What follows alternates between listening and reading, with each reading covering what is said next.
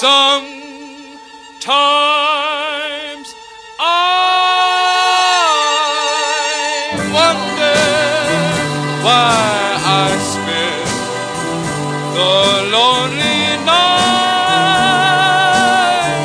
dreaming of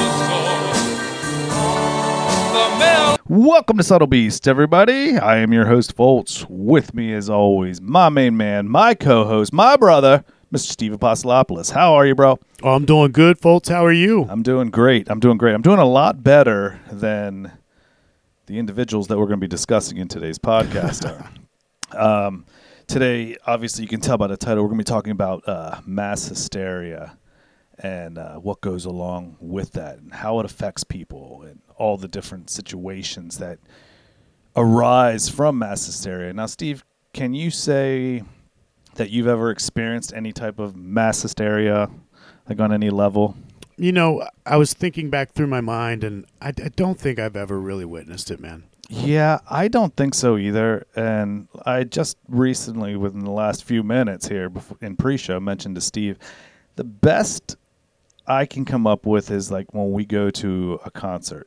You know, me and Steve like to frequent concerts when we can, and everybody in the concert seems to be like, you know, feeling good, feeling great. And if you're not kind of going into the show, that rubs off on you. The energy transfers, and you know, even the band can experience from time to time. And uh, so that would be like positive mass hysteria. if Yeah, it'd be like shared energy. yeah, but um, yeah, what we're going to get into here uh, in the next minute or so is we compiled a list of um, you know mass hysteria outbreaks through you know throughout the ages, and they're crazy, They Yeah. are wild.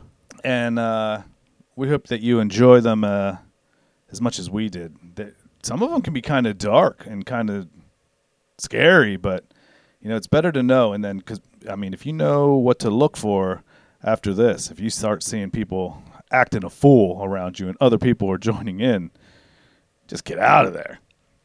So, uh, all right, I'm going to kick it off here. Now, first and foremost, mass hysteria is a collective of delusion outbreaks, and they're more common than people realize. Most are familiar with some of history's most dramatic mass hysterias, such as the one surrounding the Salem witch trials. But other outbreaks have come and gone, without garnering as much attention or causing as much harm as that of the Salem. An example of more prosaic mass hysteria incidents occurred in 2012 when a student in Le Roy High School in upstate New York began twitching and convulsing. And within a short while, dozens of other students started twitching and convulsing as well. There were no physical causes, it was all in the kid's head. Mass hysteria Mass hysterias are sociogenic, mental illnesses that propagate and spread rapidly within a community, with psychological symptoms sometimes coming out and manifesting themselves as physical conditions. They often are caused by long standing stresses and fears within a community, with symptoms slowly building up and emerging over a prolonged period of time, ranging from weeks to months. They usually explode in a rapidly contagious outbreak that engulfs the community or large portion thereof before subsiding over a period of weeks or months. Now, while most outbreaks of mass hysteria are more or less harmless, there have been quite a few throughout history that was far more bizarre. Indeed, many outbreaks proved just as dramatic or deadly as the one presaging the Salem witch trials, or even so in uh, or even more so in their impact. Following are 12 histories what we're going to we had originally come up with 12 we're going to we, we're doing uh we're going to probably share about maybe 10 or 11 with him today uh just because we took a couple out just for uh length of show. But uh we're going to go over some of these uh, remarkable outbreaks of mass hysteria. Now the first one we have for you it's called we're entitled the cat nuns of france now, before the modern era, modern era, many outbreaks of mass hysteria occurred within religious institutions. Convents were particularly prime grounds, ripe for eruptions of contagious mass delusion.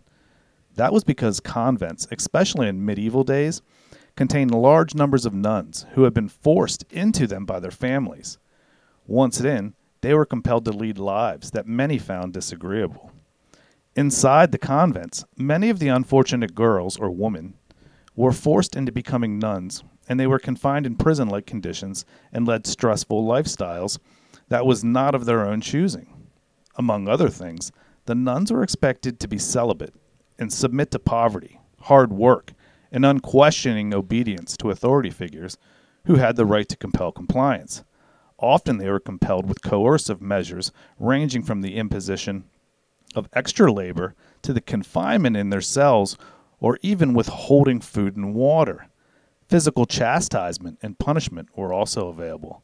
This ranged from whipping and canning in house to turning over the most defiant nuns to the ecstatic courts. If things went particularly bad, they could end up with a hard headed nun getting burned to death for witchcraft or even demonic possession. Such conditions of communal long-standing stress and fear are textbook causes for the outbreak of mass hysteria. So it's not surprising that the nunneries frequently experienced eruptions of mass delusion. Now, one of the most bizarre incidents occurred in a French convent in the Middle Ages. A nun started meowing like a cat, an animal viewed in Europe at the time as, as not as cute and cuddly, but as being associated with Satan. Soon, other nuns in the convent joined in and started meowing, and before long, the whole convent was meowing. It eventually became chorus like, with all the nuns joining in collective caterwauling for several hours each day. Understandably, the alarmed and this alarmed and upset the neighbors, particularly in the light of Cat's association with the devil and demonic possession. Now, pleased to stop, or, or pleased to stop, were not heeded. So soldiers were eventually called in and ordered to whip the meowing sisters into silence. That finally brought the mass hysteria outbreak to an end. Yeah, I would think. The meowing is, I mean, it could have started off as just something as simple as, you know, Sister Mary meows. Like sometimes she does like meow and it's cute. And then maybe her closest friend did it back. And then the next thing you know, more people are meowing. But to get to the point where everybody's meowing and no and they won't stop is crazy. Unless you've been tortured or saw other people and or the threat of and then you stop. I wonder if like maybe somebody was just one of the nuns did a play on words like you'll hear today. They were like, "All right, I need it. Write me out." and then some other one and just lost control. Well, when the soldiers when they saw the soldiers, they probably stopped really quick. All right, so this next one, this has to do with uh, with nuns in a convent as well. It's the biting nuns outbreak.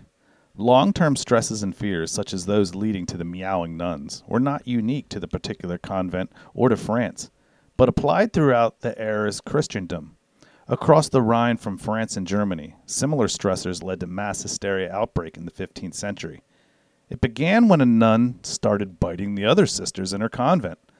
Before long, the behavior spread, and the convent was full of crazed nuns running around and biting each other. It was described by a 15th century doctor, quoting, A nun in German nunnery fell to biting all of her companions. In the course of a short time, all the nuns of this convent began biting each other. The news of this infatuation among the nuns soon spread and now passed convent to convent throughout a great part of Germany, principally Saxony, and it afterward visited the nunneries of Holland, and at last the nuns had biting mania even as far as Rome. As news of the biting nuns spread, so did the bad habit, and soon other convents throughout Germany were similarly afflicted. Before long, the mass hysteria went international, and the convents in the Netherlands, as far as north, far north as Holland, reported outbreaks of biting nuns. The hysteria also traveled south and crossed the Alps into Italy. The authorities were baffled and alarmed, and attempted various countermeasures as the nuns at length worried one another from Rome to Amsterdam, they quoted. When prayers and masses failed, the church resorted to exorcism, exorcisms and casting out the devils and demons, but to no avail. So they resorted to a more basic approach and threatened to flog or dunk into the water any nun who bit another one. Well, that worked. And after a few soli- solitary examples were made, the nuns quickly came to their senses, and the biting fever rapidly subsided. Like, we're going to drown you. We're gonna hold you underwater until you stop biting. Yeah, that was like waterboarding before it was waterboarding. So this one to me is amazing because the geographical regions spread so far apart. It's not just one convent or the convent next to a convent, but these are different countries that this is spreading through. Yeah, and it's not like there was any technology back then. It was all either word of mouth or like a, a letter that took two weeks to get somewhere. But enough people started talking about it that all the nuns just started biting each other. It's amazing that it went that far. It really is. Uh, Steve, you want to grab this next one? Sure, this one is really cool. It's called The Dance Plague of 1518. Uh, we all get a jingle or a tune stuck in our head every now and then, and then we end up humming it or mumbling it nonstop on and off for hours or days on end.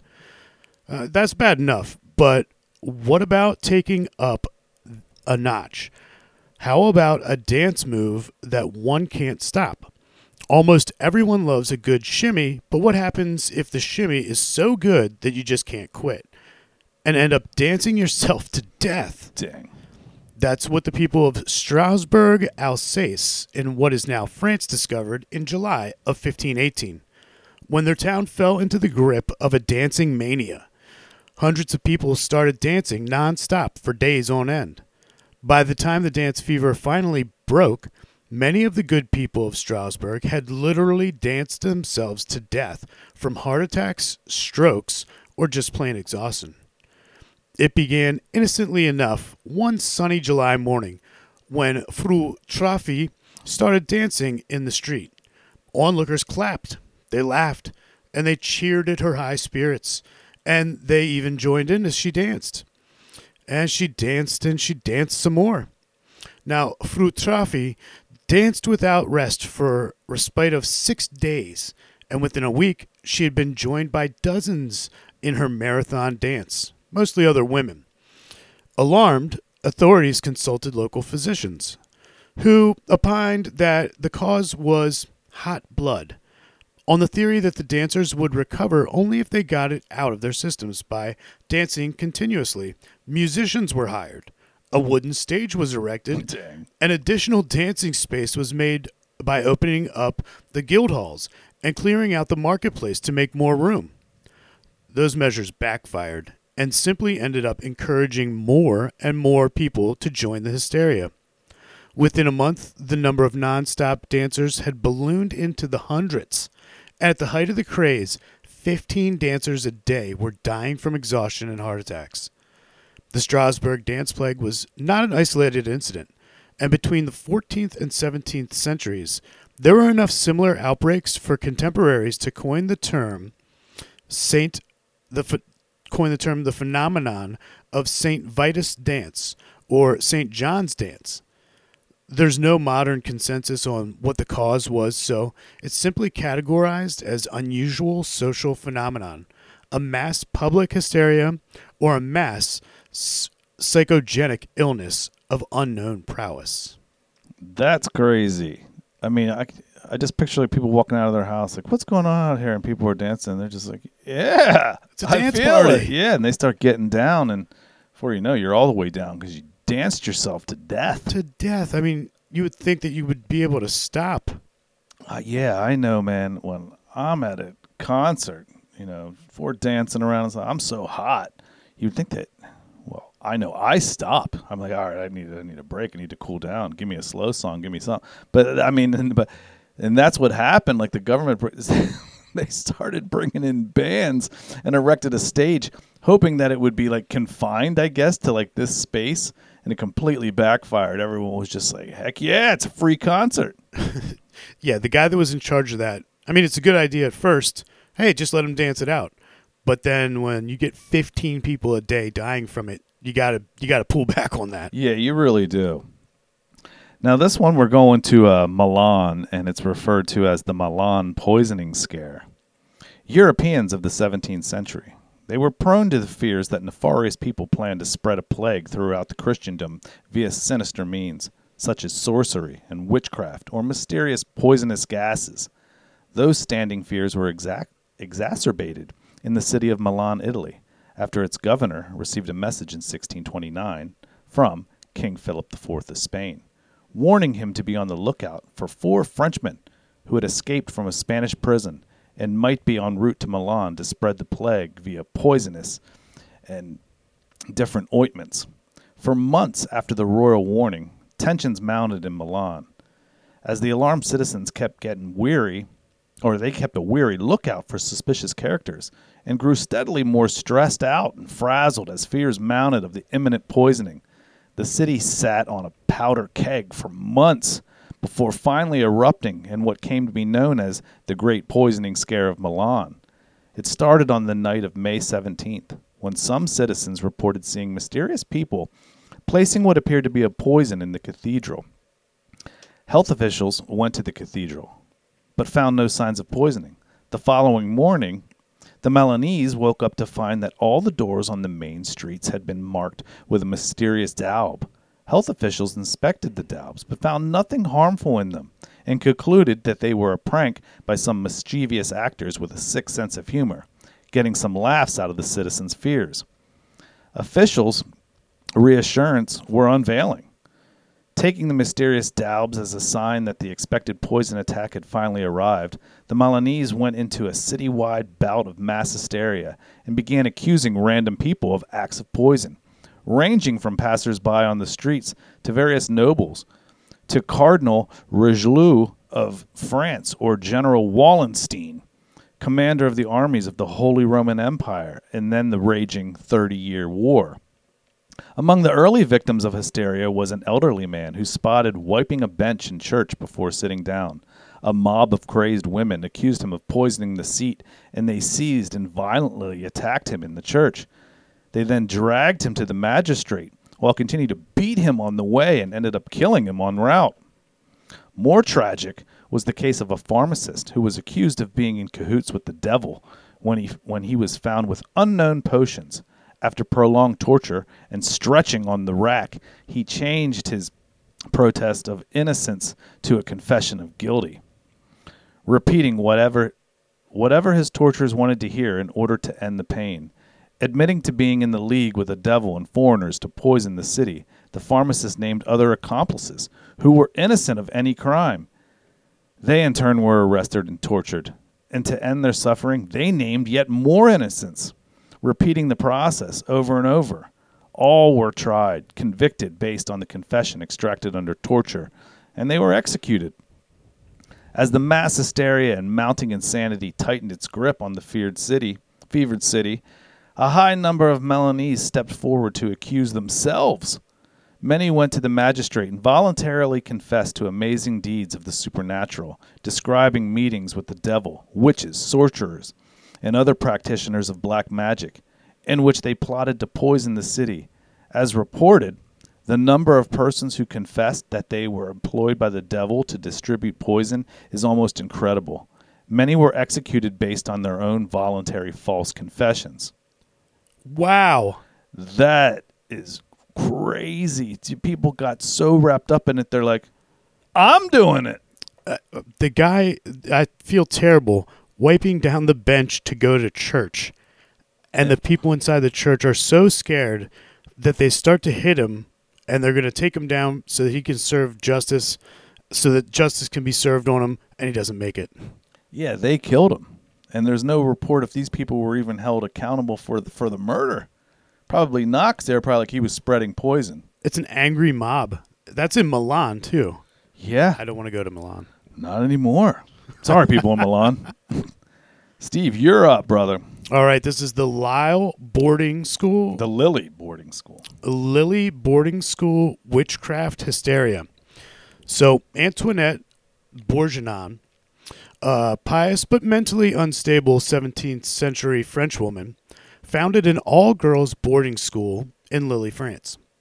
One day in 1639, upon entering the classroom, Madame Bourgeon imagined that she saw a swarm of little black angels flying around the heads of the schoolgirls. Taking fright, she told the children, Beware of the devil. those little black imps were buzzing all around them. The school headmistress developed an obsession with the little black imps hovering around her ward's heads and kept warning the schoolgirls daily to watch out for the devil. Soon, the, uh, the impressionable children came to believe that there were indeed little black demons flying all around them, and before long, Satan and satanic possession became almost the sole topic of conversation at the school. One of the girls ran away, too frightened to remain in school that was infested with little black devils who might possess her at any moment. As Madame Bourgeon and her staff never tired of the warning for the students. When she was brought back, she claimed not to have run away, but to have been carried away by the devil, and that she saw a witch and had been one since age seven. Upon hearing that, about 50 other schoolgirls started having fits. And when they came to, joined in, you know, this Me Too rush and claimed to be witches as well. In all their clamor to confess, the children competed to outdo each other with the details of their supposed dark deeds. Some claimed to have ridden broomsticks, only to be topped by others claiming an ability to pass through keyholes to be trumped in turn by those claiming to feast on the flesh of babies or to have attended the Damendale, or gathering of the demons. A formal investigation was launched, and while some clergy and citizens of Lille were skeptical, the majority were in the opinion that the children's confessions were valid and that an example should be made by burning all 50 schoolgirls at the stake as witches. Their lives were only spared after some of the skeptical clergy, aghast at what had was about to happen, insisted that the investigators dig deeper, at which point they discovered the school's headmistress had done to fill the the girls' heads with thoughts of demonic possession. The children were absolved, and the blame was shifted to Madame Bourgeon, who barely escaped punishment after the authorities unsure of her sanity and tired of the whole affair, wound down and closed the investigation. So wild. You just can like picture kids being like, "Oh yeah, well I eat baby's flesh." But I mean, to start it off, like you get this one. Uh, children are so impressionable. Certainly, you get this one teacher, and the teacher keeps saying something, and then it starts to catch, and then it catches like wildfire. Yeah, I mean, I used to do this thing when uh, back when I would wear a watch and my kids were small, and the sun would be coming in the window a little bit. I would catch it and I would shine a light up on the wall and tell all my kids that you know it was a fairy or Tinkerbell, and they loved, they believed it. So I mean, if you continue continuously tell children that there's these little black, they're gonna start saying, "Oh, I see them." I see them, yeah, and then the, I mean, it just escalate from there. It's such a horrible thing to say to children. Yeah, that that headmistress should have been removed. Yeah, and her sanity was definitely in question. So, we're going to turn over to the Irish now. The Irish Fright of 1688. From the start of his reign, resentment simmered against Britain's Catholic King James II, as his mostly Protestant subjects decreed and feared his perceived machinations to restore Catholicism to the realm. The resentment was kept under control. However, as the concerned populace reasoned that the elderly monarch had no son, and when he died would be succeeded by the staunchly Protestant daughter Mary and her even morely staunchly Protestant husband, William of Orange. In 1688, however, King James unexpectedly had a son, removing at a stroke the option of running out the clock and waiting for the king's eventual death and replacement by the Protestant successor. The simmering resentments came to a boil setting in motion the glorious revolution that ended with the flight of King James II and his replacement on the British throne by his daughter Mary II and her husband William III. In the in between, James' fight, flight has replacement by William and Mary.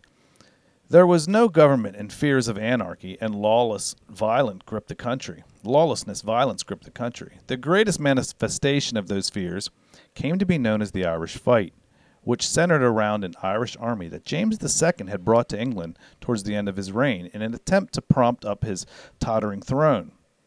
The army was greatly resented and feared by the English, many of whom recalled and most whom believed, sometimes exaggerated stories of widespread Irish massacres and depravities against Protestants during the Civil War a few decades earlier. Many English people were thus primed to believe that the Irish were predisposed to savagery and capable of any atrocity. Against the backdrop, rumors began circulating in December of 1688 that the Catholic Irish forces quartered in England were readying themselves to fall upon the English to massacre, rape, and loot to the avenge the ouster of their Catholic King James. The Irish fright began in earnest on the night of December 13, 1688, when the news arrived at Westminster that the ravening Irish were marching on London. Fake news of preparations for atrocities were quickly followed by fake news of actual atrocities, as false reports that the Irish were putting English towns to the torch and massacring the inhabitants spread. The panicked English in London and surrounding shires rushed to arm themselves and form militias, erect fortifications, and patrol the countryside to guard against the imminent arrival of the imaginary hordes of bloodthirsty Irish. The Irish fright subsided after a few days, and in hindsight, it seems that the rumors were begun, or at least spread, as part of an organized propaganda campaign by the opponents of James II to further discredit his cause and to buttress that of William of Orange. When the latter landed in England at the head of the mostly foreign army, he was greeted not as an invader, but with raptures as a savior, not only of the Protestant faith, but of the Protestants themselves from the feared depredations of the Irish. That would be so scary. That would be. If you were a soldier or just a patron or just somebody in that town and you just knew that there was a big army coming to get you and they already marched on London and there's nothing you can do about it, you'd be sitting there ready to fight. Ugh. And just get wiped out. And then for it to not happen and all be kind of a hoax. Yeah. That is crazy. It really is, but it worked to the one guy's benefit. Steve, do you want the Salem witch trials? But yeah, this is kind of this is a big one when you're talking about mass hysteria. The Salem witch trials goes down in history.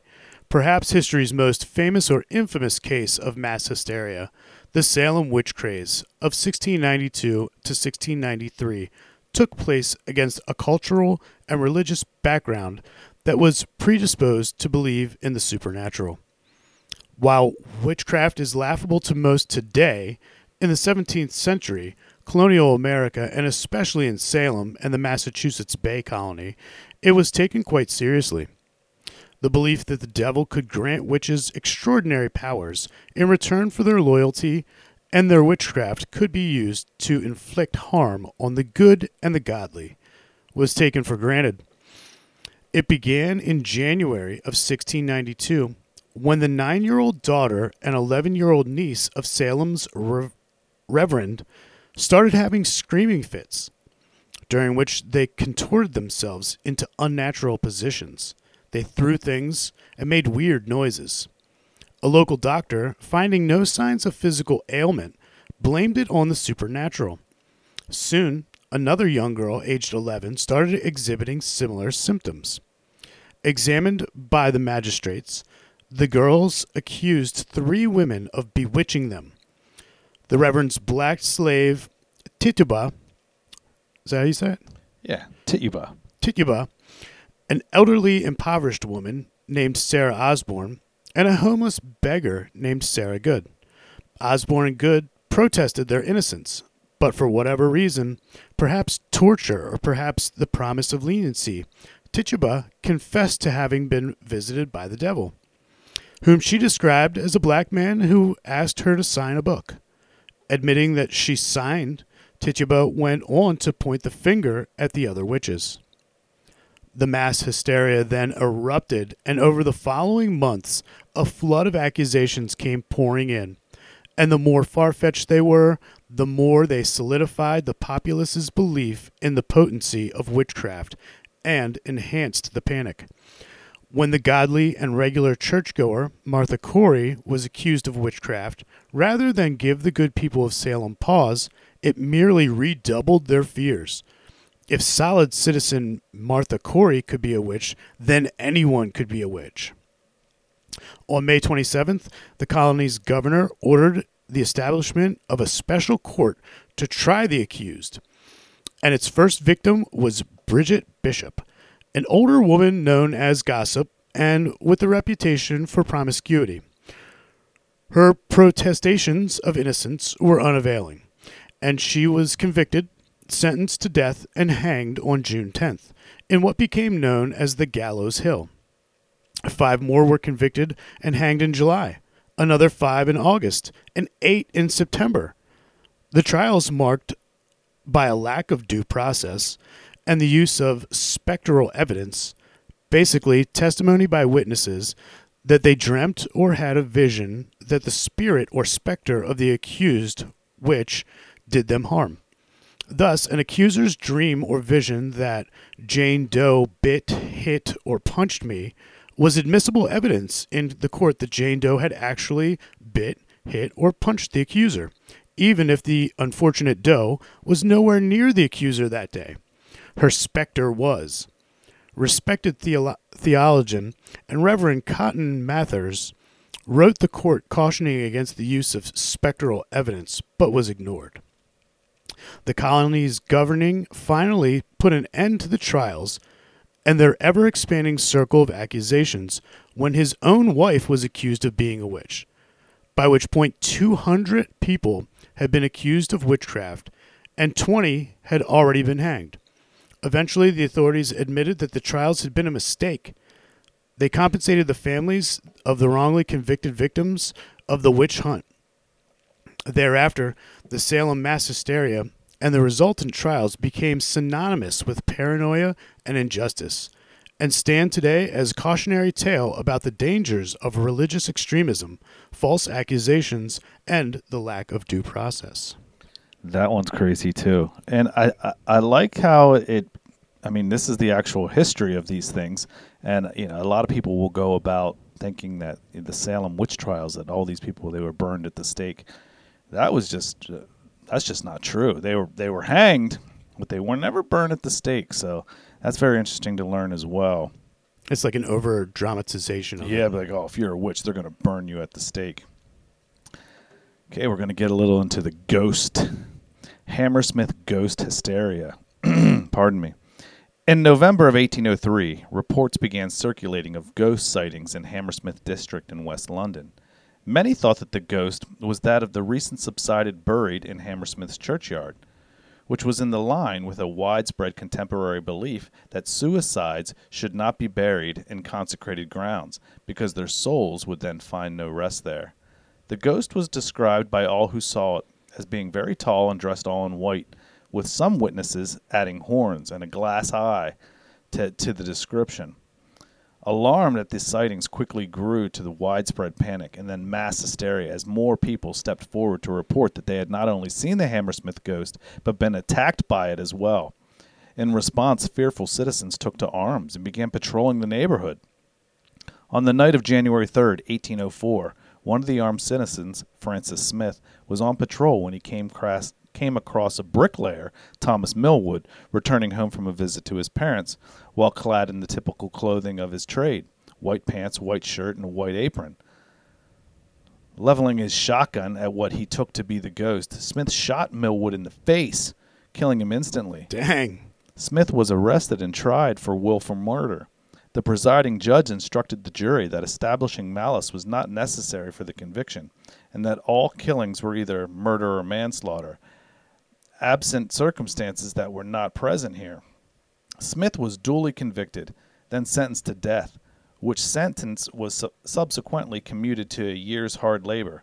As to the Hammersmith ghost, it later emerged that it was an elderly local shoemaker who wore his guise to frighten his apprentice. So there was a ghost.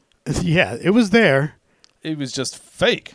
Imagine that elder, elderly local shoemaker, how he felt when that guy got shot and killed. Oh yeah.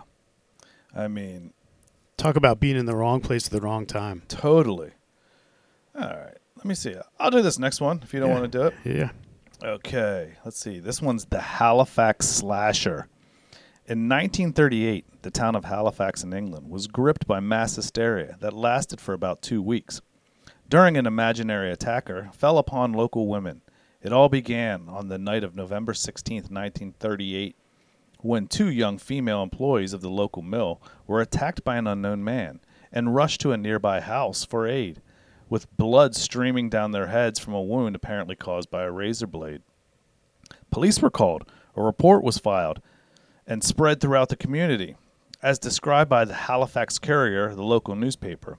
Until the culprit is found and effectively dealt with, there is not likely to be much peace of mind, not only locally, but further afield. The affair was created a tremendous sensation and has thoroughly upset the people. Five days later, another young woman in the vicinity reported being attacked by a man who left her with a deep and clean cut to her wrist, as if from a razor. Notwithstanding a clear description of the attacker, police had no luck finding him. When three days later another victim stepped forward, the authorities turned to the public for leads, and the local newspaper carried the headline $10 police reward for the arrest of the Halifax slasher. With the news that a slasher was in the mist, mass hysteria gripped the community. Even Scotland Yard was called in to help the local police, businesses in Halifax and its surroundings just shut down. The panic grew apace as more and more reports and rumors of reports, all of them unfolded, came pouring of new attacks by the slasher in surrounding towns. Out on the streets, wild eyed vigilante groups were set up and started patrolling the region, which set up and beat up many a stranger whom they came upon and mistakenly assumed was the slasher. After a woman alleged that she had been attacked, a local Good Samaritan who had gone to help ended up being wrongly accused by vigilantes of being the slasher and was set upon by a mob. Only the intervention of police who escorted him home saved his life. The mass hysteria finally began to subside on November 29th. One of the victims of the Halifax slasher admitted to his injuries that they had been self inflicted. Other supposed victims soon confessed too that they too had made up the attacks and after 9 to 12 victims confessed to the self harm, Scotland Yard concluded that there had never been a Halifax slasher and closed the investigation. Five locals who had filed false reports were arrested and charged, of whom four ended up doing time in prison for public mischief. That's just wrong. That's just crazy. Like people. I mean, As, go ahead. I was just going to say, people just admitting that or thinking that this went down when in their mind they know that it didn't happen. It's like inciting a riot. Yeah, yeah. I mean, um, and and one of the similar stories, and and, and one of the reasons that that we're not covering it in full today, I mean, they were just saying how people were coming forward and saying that they that they were slashed by somebody when it was just like an old wound that had reopened, and or some of them were again self-inflicted and or just happened by circumstance. Right, was just a normal cut. yeah. Crazy though that un- what enough fear will do. So you want to jump? I think this may be our last one right here. Well, this one is cool. Um, the the name of the the town is tough. Tanganyika, a laughter epidemic.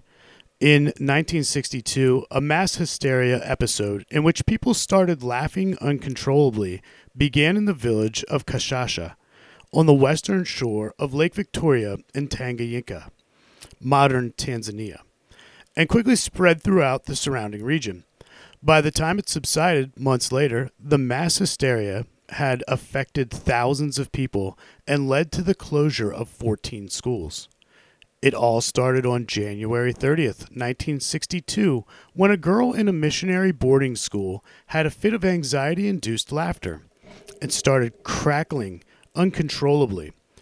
She was soon joined by two of her friends, and it was not long before the contagion had spread and engulfed the school. Within a short time, 95 out of the school's 159 students were also laughing uncontrollably. It got bad enough that the schoolgirls were unable to concentrate, and the school was forced to shut down six weeks later. The afflicted students took their mass hysteria with them when they were sent back to their families. And within a short time of returning home, the contagion had spread from the schoolgirls to the surrounding community. Before long, students in other schools in the region were affected as well. The symptoms consisted in the main of recurring bouts of uncontrollable laughing and crying that lasted from a few hours to over two weeks, combined with a general restlessness, aimless running around, and the occasional resort to aggressive violence.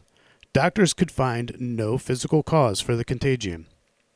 By the time the mass hysteria subsided, about a year later, 14 schools had closed down and thousands had been affected. Subsequent investigations attributed the initial outbreak to stress among the schoolgirls, who found themselves in an alien environment within the missionary run boarding school. The outbreak affected only the schoolgirls without touching any of the teachers or staff. Beyond the school, the surrounding population was dealing with the stress and uncertainty of their country's future. As Tanganyika had been had gained its independence only a month before the mass hysteria eruption. Insane. Laughing, just laughing. Yeah, and I, I imagine it wasn't very uh, pleasant laughing. Oh no, it's probably creepy laughing. Yeah. You know, I thought that one was our last one. Uh, I'm going to do this last one. I'm going to preface it by, uh, you know, considered kind of graphic by uh, Subtle Beast standards. So, um, you know, just forewarned. This one's called the uh, McMartin Preschool Child Abuse Hysteria. In 1983, a mentally unstable mother accused Ray Buckey, an employee of the McMartin Preschool in Manhattan Beach, California, of raping her child.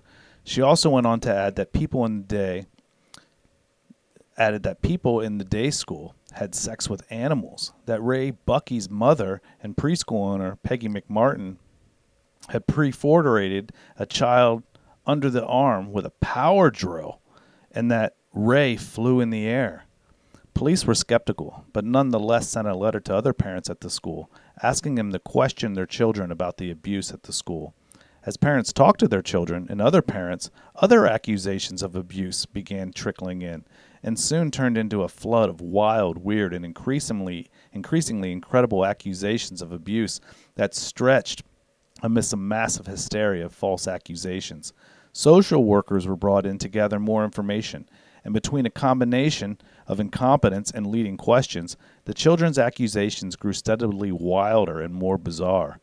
In addition to being molested by Ray Buckey and his mother Peggy McMartin, the children alleged that they had been made to participate in satanic rites in which they were forced to drink the blood of a baby who they had witnessed being sacrificed in the church.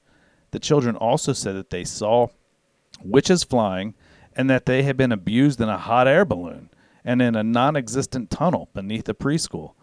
And one of the children claimed to have been sexually molested by actor Chuck Norris. Other children added, after being abused in secret rooms, that they were flushed down toilets, then cleaned up and presented to their parents. Although the accusations were incredible, they came at a time when the country was in the grip of widespread fears of ritual sexual abuse of children, connected in some way to satanic worship and dark magic rites. With elections drawing near, ambiguous, you know, or ambitious Los Angeles District Attorney Ira Reiner unscrupulously sought to capitalize on the mounting public hysteria and slapped Ray Buckey and his mother Peggy McMartin with 208 counts of child molestation. Buckey and his mother were arrested in 1984, and the investigation lasted for three years until 1987. Mother and son were then put on a three year trial, which lasted from 87 to 90. It was the longest and most expensive criminal trial in American history. At its conclusion, a jury acquitted Peggy Martin of all the charges, while Ray Buckey was acquitted of 52 of 65 charges, with the jury deadlocked on the remaining counts of 10 to 2 in favor of acquittal. Those charges were then dropped, and the mass hysteria and subsequent trial concluded without a single conviction. That one has so many outrageous claims. Yeah, I mean, a lot of different things could have uh, taken place. Uh, when the parents started asking the kids, there could have been, they may not have liked those people. So they could have been like, well, did they ever do this? Are you sure that this never? I mean, to come up with, and then to name Chuck Norris, I mean, he was probably like, yo, To say that they that Ray flew in the air and that they were taken into tunnels and hot air balloons, it sounds preposterous. It does. I mean, especially without, there was no proof of it, and you know there was acquittals all over the place. But it's just crazy mass hysteria. I guess some good good advice uh, from time to time would be to um, see what the masses are doing and do the opposite. Yeah, think for yourself. If somebody's doing something and it doesn't seem right, don't do it. Yeah, I mean, you don't want to dance yourself to death or laugh or be meowing for many countries wide only to be beaten. Yeah, or make a cut on your arm and say that it was a slasher that did it. Yeah, I mean that's just uh that's Munchausen's right there. And if you're doing it to anybody else, Munchausen's by proxy. But you know, it's, uh, the brain is a complex tool, and it can be influenced by apparently just about anything. And the younger you are, I think the more it's going to grip you. Yeah, those were awesome examples of mass hysteria, folks. Yeah, so uh, we thought it was interesting. We hope you did too.